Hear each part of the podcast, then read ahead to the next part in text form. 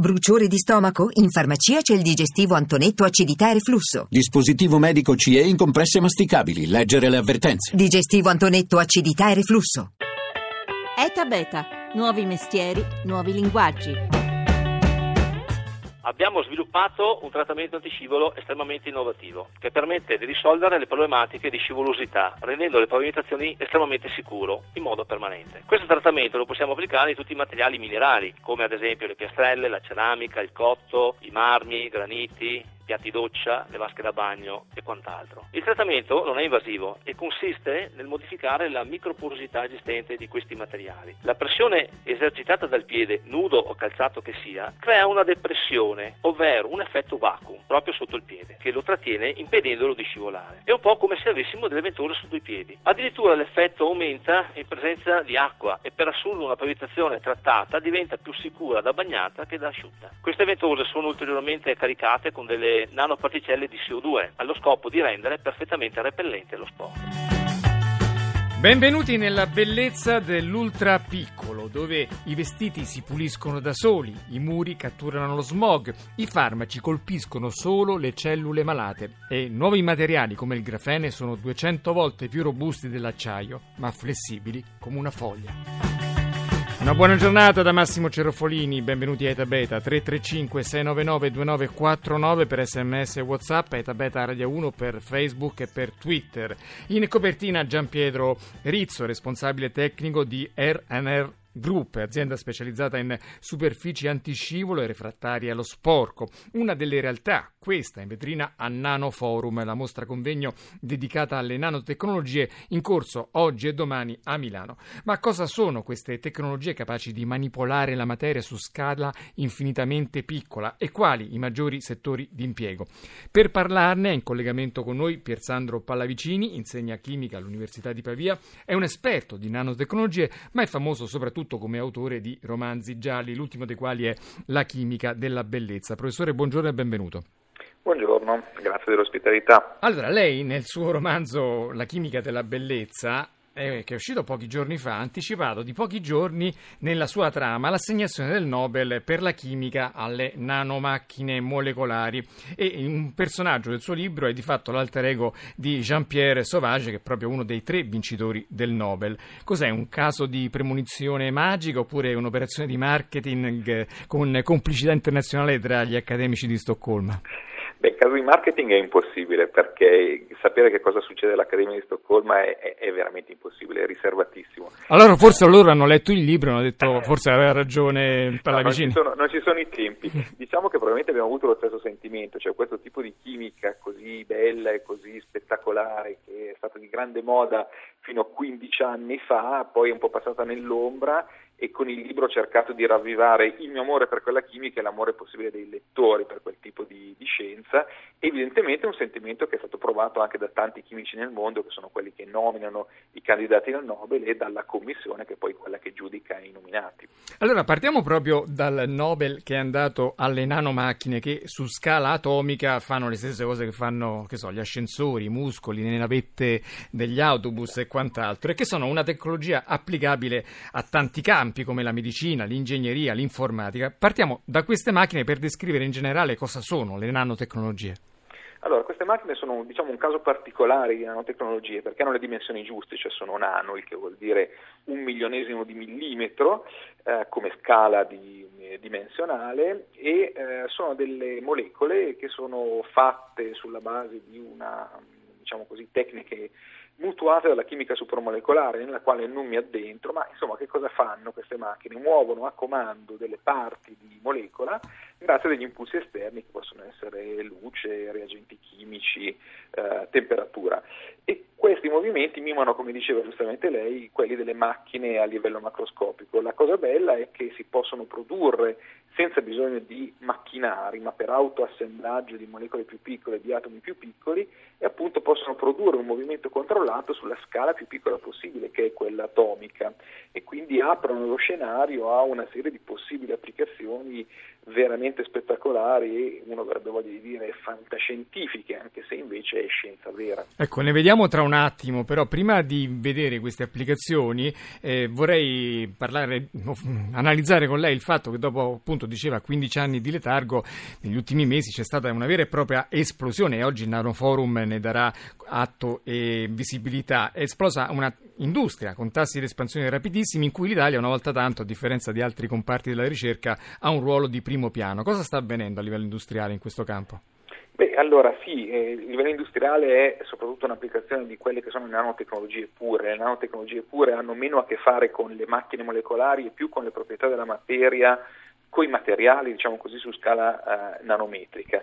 Allora sta succedendo che anche l'Italia è, è, tra le nazioni all'avanguardia nella ricerca in campo nanotecnologico, la materia in dimensioni nano ha delle proprietà straordinarie che non sono quelle della materia macroscopica e non sono nemmeno quelle dei singoli atomi e queste proprietà finalmente stiamo cominciando a sfruttarle adeguatamente e per fortuna, come dicevo, l'Italia nonostante i guai dell'università, nonostante i problemi principalmente economici che abbiamo, riesce a stare al passo e a trasferire ciò che nell'accademia viene prodotto in un laboratorio in materiali applicabili. Quindi esistono tante industrie piccole, giovani, come probabilmente quella della, de, dei giovani che ho sentito presentare la copertina, che fanno della, per esempio, modificazione delle superfici di materiale a livello nanometrico per impartire nuove proprietà, ma ci sono anche industrie grosse, penso per esempio alla Bracco, che è uno dei maggiori produttori di eh, materiali di contrasto per la risonanza magnetica nucleare, che ha eh, anche una linea di ricerca, e credo sia già in produzione, per materiali basati su nanoparticelle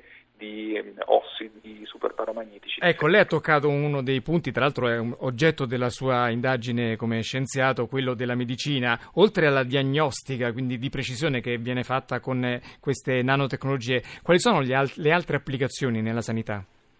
Beh, oltre alla diagnostica c'è la, la terapia, e cioè sono in studio, in, uh, soprattutto in ambito accademico, ma già in trasferimento uh, a protocolli clinici dei materiali basati su nanoparticelle che possono fare questo, per esempio un delivery, quindi un trasporto mirato di farmaci nel punto in cui questi devono sviluppare la propria azione, quindi mente ovviamente soprattutto tessuti tumorali, oppure delle particelle che non curano semplicemente rilasciando dei farmaci nel posto giusto, ma che vanno nel posto giusto, cioè dove ci sono i tessuti tumorali e attraverso la pelle e i muscoli sono irraggiate da raggi laser che gli fanno sviluppare calore solo lì, localmente, quindi distruggono con un'azione fisica i tessuti tumorali, oppure ci sono applicazioni in campo antibatterico. Le nanoparticelle sono tra, soprattutto di metalli nobili come l'argento, eh, o il rame sono degli antibatterici eccellenti verso i quali i batteri non sviluppano quella resistenza che sviluppano invece